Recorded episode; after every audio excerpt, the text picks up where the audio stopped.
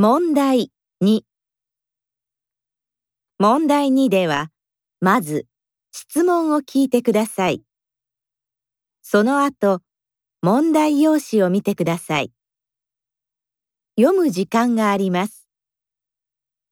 それから話を聞いて、問題用紙の1から4の中から一番いいものを一つ選んでください。では、練習しましょう。